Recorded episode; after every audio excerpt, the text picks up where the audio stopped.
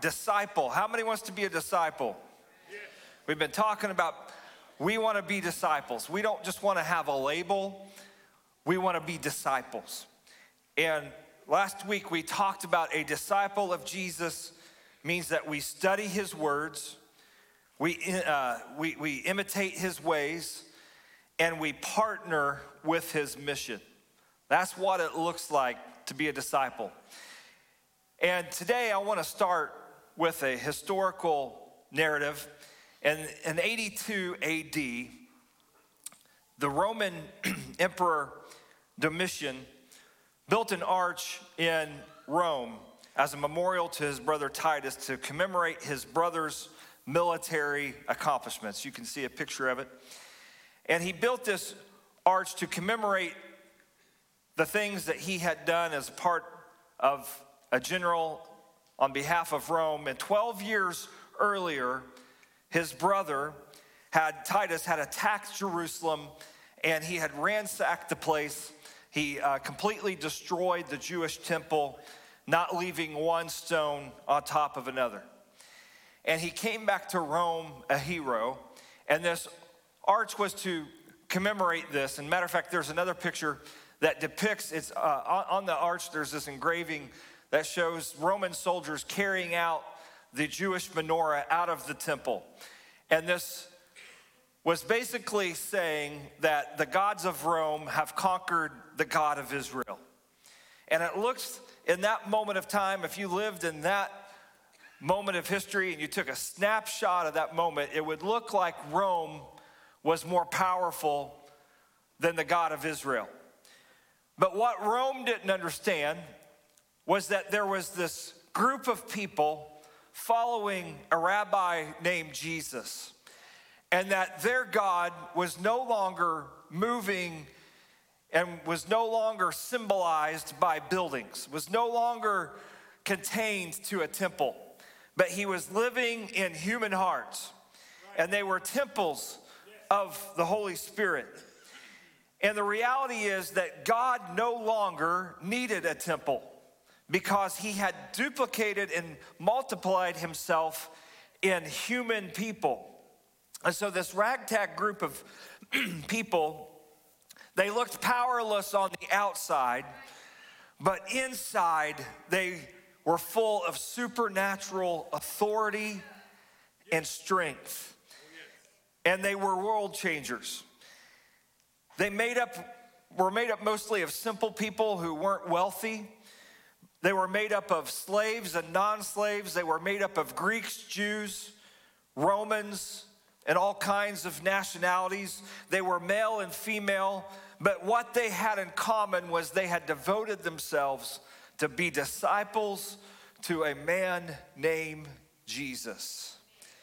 And 300 years after this arch was constructed, the Roman government was forced to make the Christian religion the state religion because they had become so powerful. And this arch is a testament that things are very temporary because when God is moving in people, we have to remember we play the long game.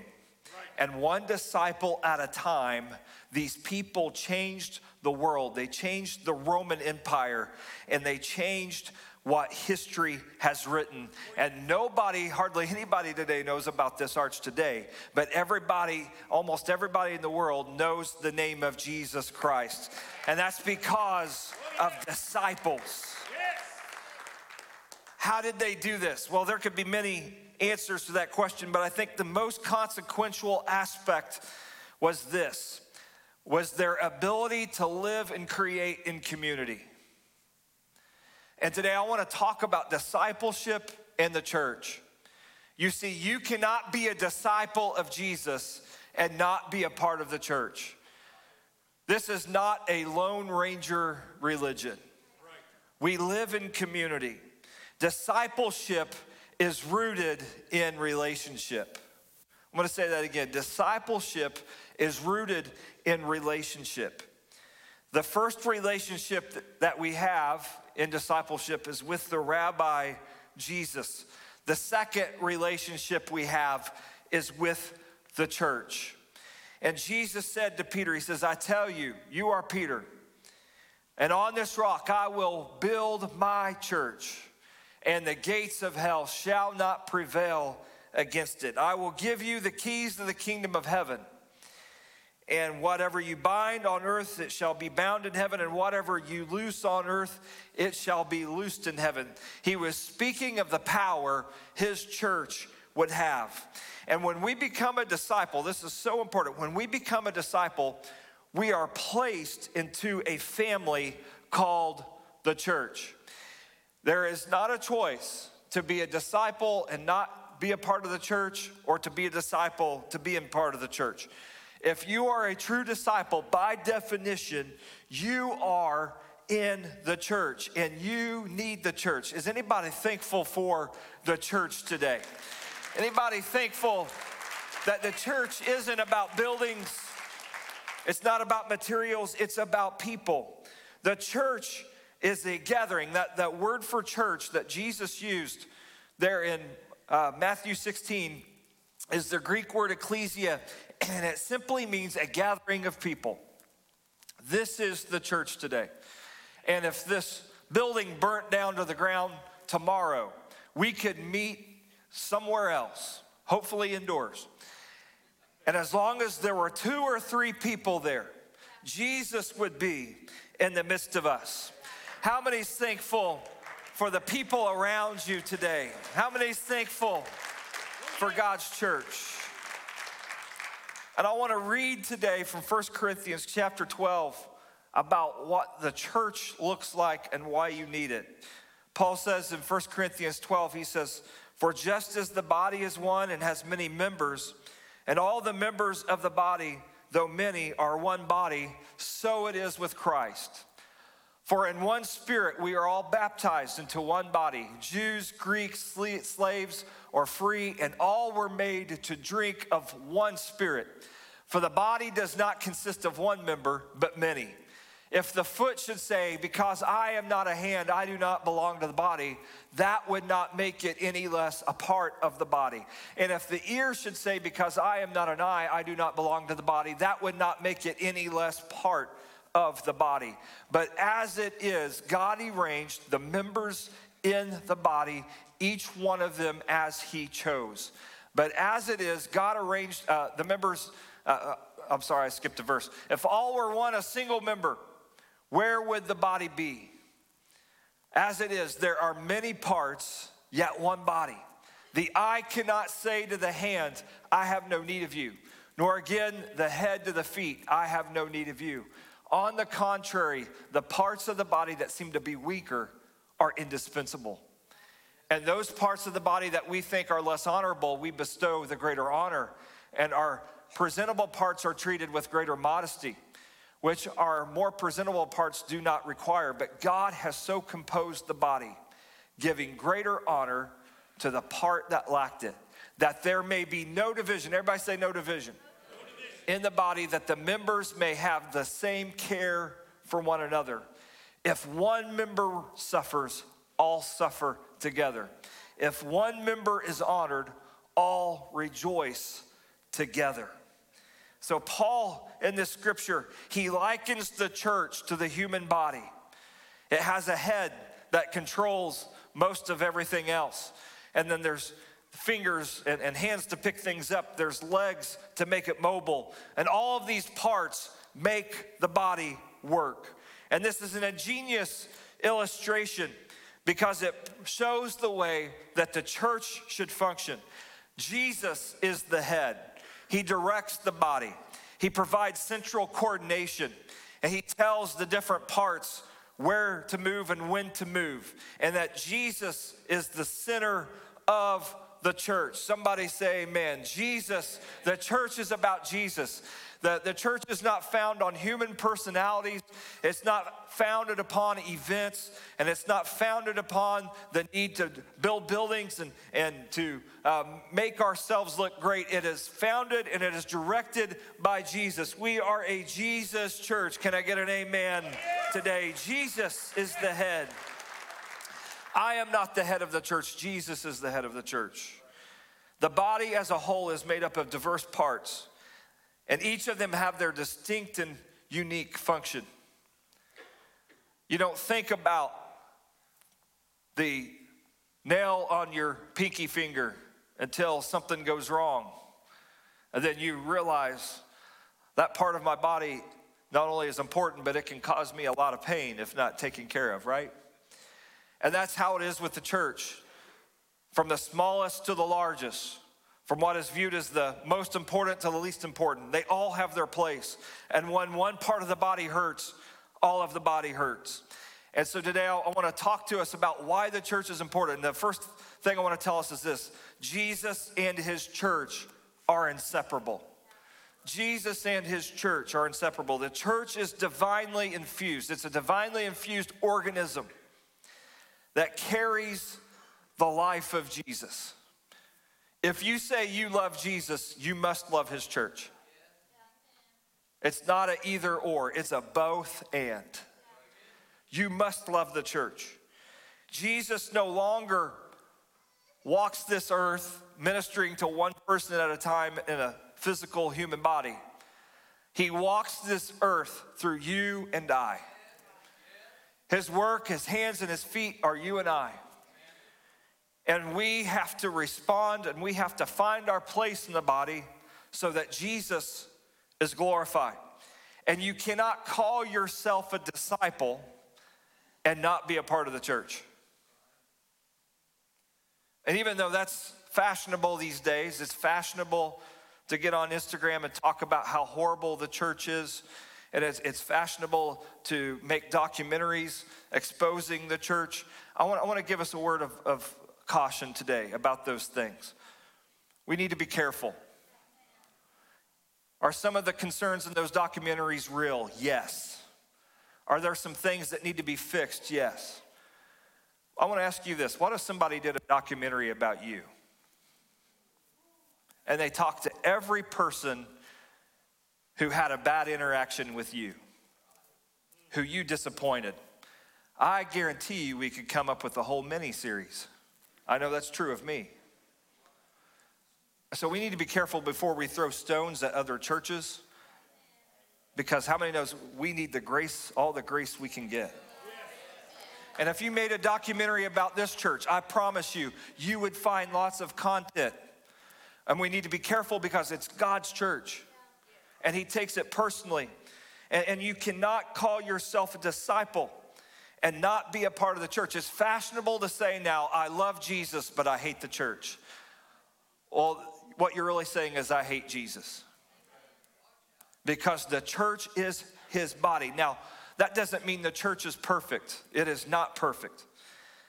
But here's what we got to realize you, you need more than Jesus and coffee, you need Jesus and his church. You need to be a part of his church. And, this thinking, this thinking, uh, I'm going to call it for what it is it's self righteous and it's egotistical. When you what you're really saying is that you don't need the family of God and you're better than them. That, that I've got it all together and I don't need God's family. And Jesus, when he confronted Saul, do you remember when he confronts Saul? You remember what Saul had been up to? He was going around persecuting God's church. he was uh, killing the saints. He was throwing people in prison. And when God knocked him off his horse and he has this interaction with Jesus, Jesus said, Saul, Saul, why do you persecute me? You see, when you attack God's church, and I'm not saying this to manipulate, but you need to be careful when you attack God's church, when you get bitter against God's church, because it's His body, it's His organism in the earth. And so God uses the church to sanctify us. That's why you need the church. It's His way of uh, sanctifying us. Because why? Discipleship takes place in relationship. I need you to sanctify me. You need me to sanctify you.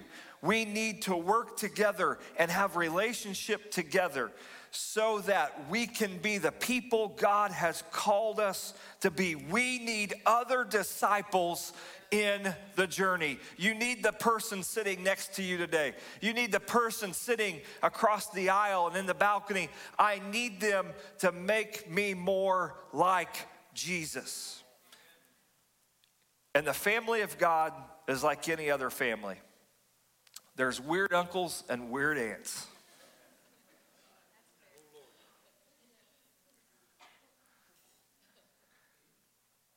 You need them too. You know why? Because you can remove yourself and say, I'm not going to the church because there's too many weird people. And so what? You're going to go to a ball game and sit by a bunch of drunks?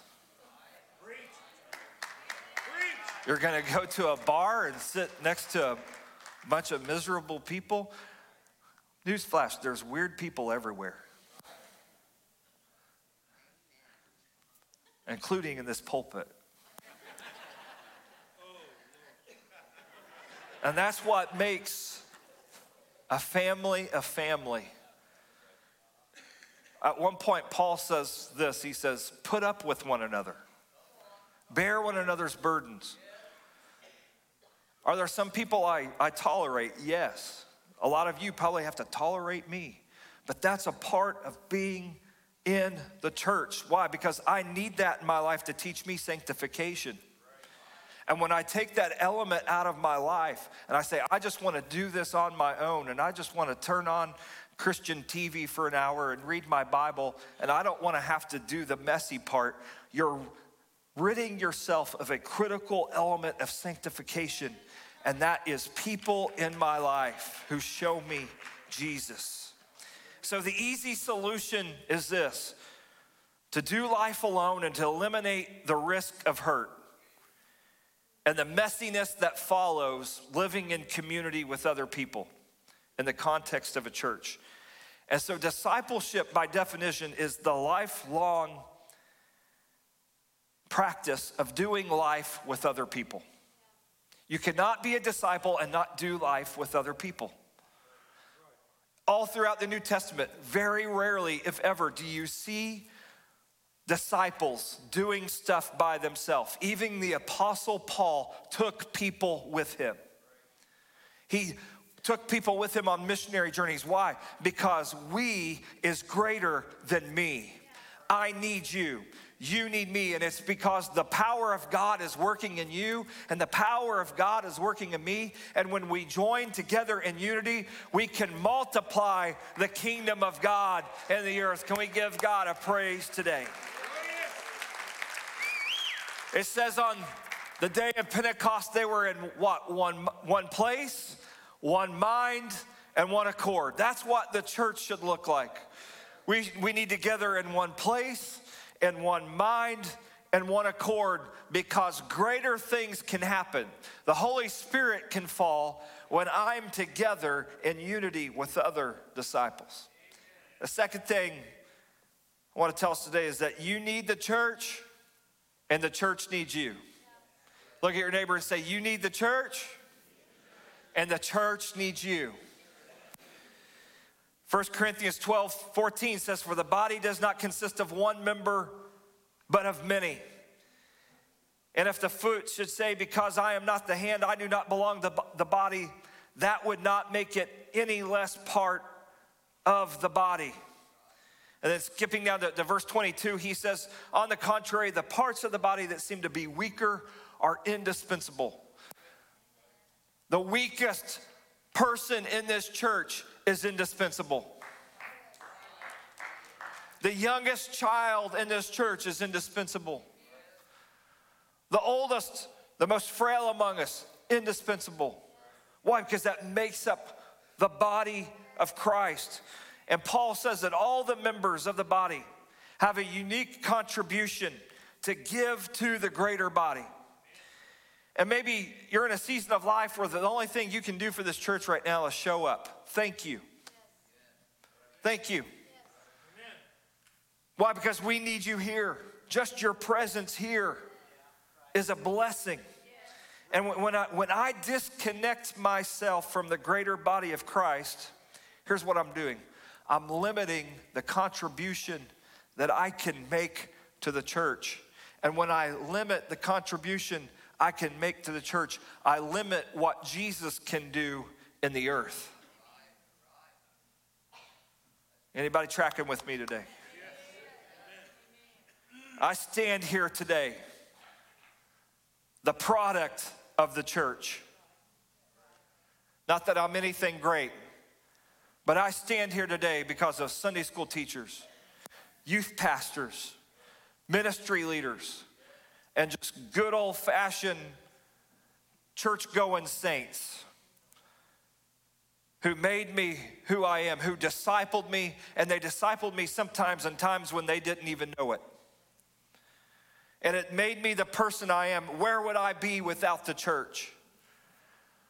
Where would I be in life without the church? And you could ask the same question of yourself. Where would I be without those people who, by the way, were flawed? But they stood up and they showed up anyhow. Where would I be without them? And today, you see the problem in saying that you don't need the church or that you don't need to be involved in the church because people have hurt you is this. Remember, I said earlier, when people leave the church because they say things, well, it's just full of hypocrites. I've, I've been hurt. I've been uh, severely damaged by the church. And by the way, those things happen. I'm not trying to eliminate that reality. What I'm saying is this before you get too critical and too judgmental, ask the question how many people have you hurt? How many people have you disappointed? How many people have looked at you and they say, if that's a Christian, I don't want it. Because the truth is, for probably all of us, we've had that moment in our life. Because no disciple is Jesus, nobody is perfect. And if we let every time we failed to keep us from coming to church, if we let every time we saw someone else fail and we left the church, there would be no church.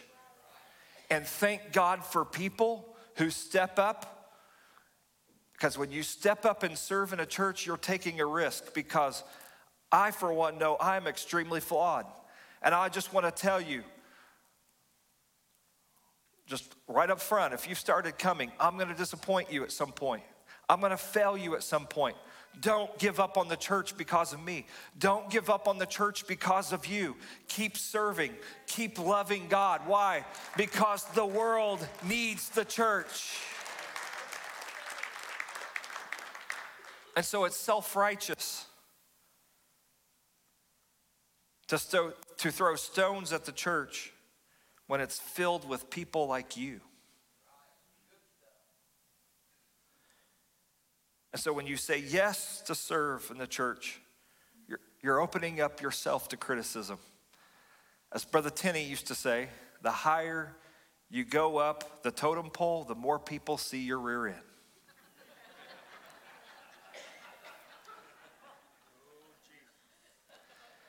when you rise up in leadership, people are going to see your faults.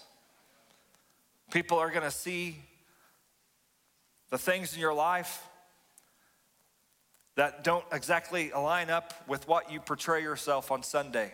Keep serving. That's the process of sanctification. That's the process of becoming more like Jesus. And here's, here's the problem people ex, uh, expect the church to be perfect. You will not find a perfect church. If you're on that journey to find a perfect church, good luck. I wish you well. You're going to be very busy. Jesus is perfect, his church is not. And that is why we come together, knowing that we're not perfect, knowing we're flawed, knowing we have problems. We come together one more Sunday to say, Lord, make me more like you. Can we give God praise today if that's what you want? God, make me more like you. Number three, church hurt is worth staying in the church. Church hurt is worth staying in the church. Paul says that there, 1 Corinthians 12, he says that there may be no division in the body, but the members may have the same care for one another. If one member suffers, all suffer together. If one member is honored, all rejoice together. The price of church hurt is worth the blessing of church. The enemy wants us to overlook the victories that happen in the church to see the hurt that happens in the church. And, and here's something I want to address today. I, I talk to people and they'll, they'll be like, well, I just don't want to go to church because the church hurt me. And then I'll start talking to them. And most of the time, almost all the time, it wasn't the church that hurt them, it was one person.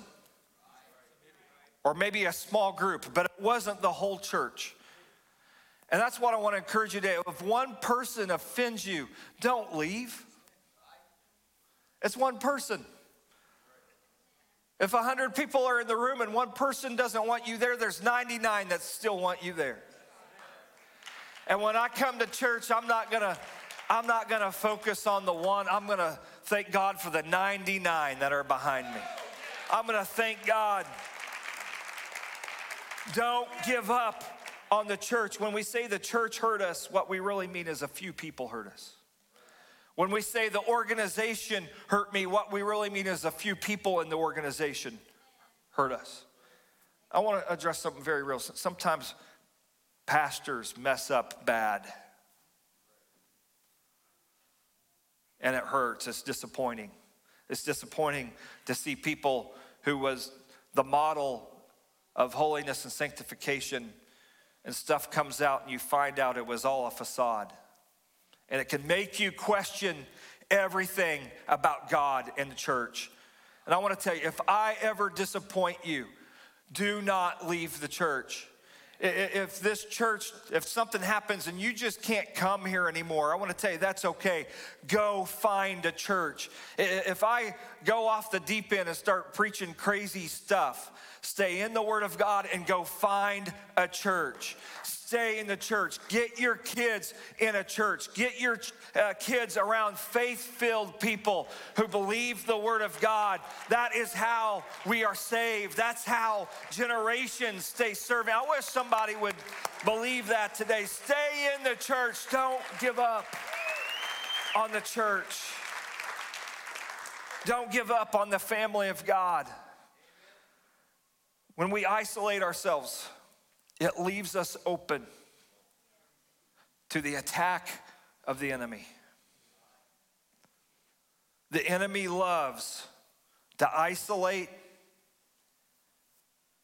and get people detached from the rest of the body because it's in that place that we're open for attack find people to connect with. Maybe it's a small group within the church.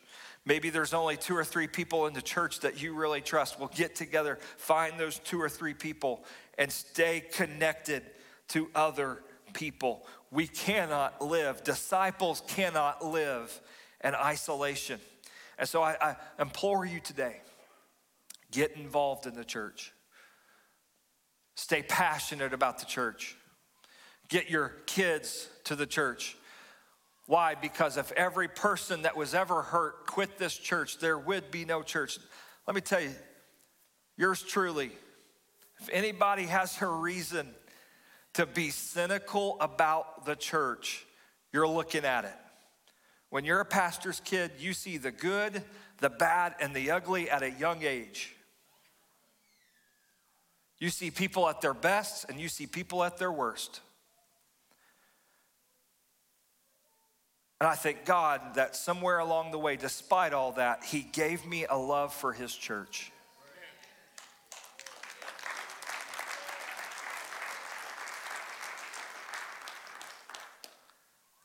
You know why? Because it's, it's in this place I was filled with the Spirit.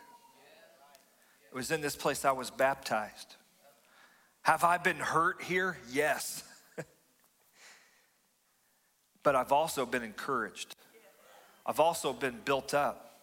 There's been words of prophecy spoken over me in this church that would not have taken place if I would have left. How many blessings would I have robbed myself of if I would have been offended and left? How, how uh, much less effective would this church be if everybody who was offended and got hurt left? And there was no Christ tabernacle in this community. I, and I say this community is better because of Christ tabernacle, because of our presence. And it's because people didn't give up on the church, people stayed and stuck with it.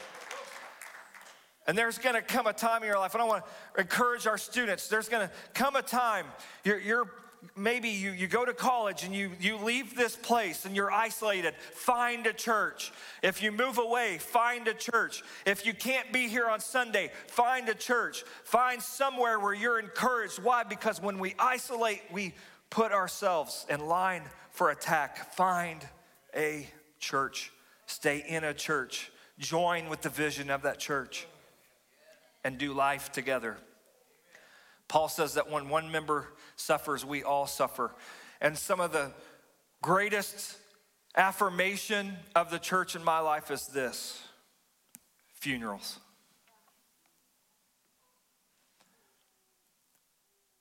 Because it's in that time when the church comes together and the body of Christ operates together.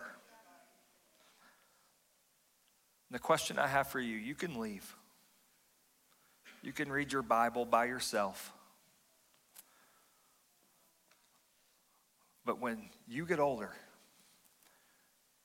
and there's nobody to care for you, nobody to check on you, it's because you did that to yourself when you broke away from God's body.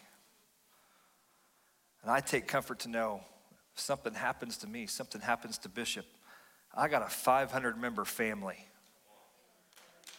running to my side.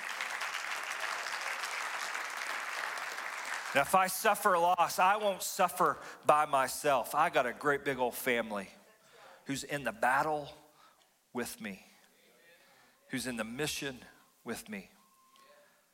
And so I implore you, come be a part of the church. If today, if we'd all stand. And if you want to join the family of God, if you want if you're a disciple of Jesus and you want to formally become part of the church, formally become part of this family, well, here's what you do you are baptized into the church. And if you've never been water baptized, I want to tell you that's your next step in your journey of discipleship.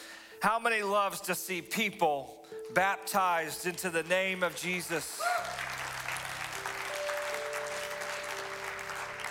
And we make a big deal of it. You know why? Because when you go down in that water, another member of the family's been added. And you become my brother, you become my sister. And we got your back in this place. I wonder if we could just lift up our hands all over this place. And can we just make a affirmation? God, I'm here for your church. God, I'm here for your body. God, I'm here for the battle. I'm not giving up. I'm not going to get discouraged and let discouragement take me away from the body of Christ. Look, come on, let's open up these altars right now. I want us to reaffirm our commitment to be a disciple. Let's reaffirm our place in the kingdom of God. Lord, I'm a part of the body of Christ. I'm a part of an organism that's the greatest organization on the planet. No, it's not perfect, but Lord, I thank you for your church. I thank you for your church that taught me. I thank you for your church that baptized me. God, I thank you for your church. Lord, that's cared to come on. Has anybody been blessed by God's body, God's church? Come on. If you need something from the Lord today, You know what I love about the church? We can line up chairs And we can say, if you need prayer, you come down here and we're going to lay hands on you. And that's the power of the body of Christ. People can be healed, people can be delivered, people can be set free, people can see their lives changed. So, why don't we lift up our hands again all over this place and let's sing it? I decrease.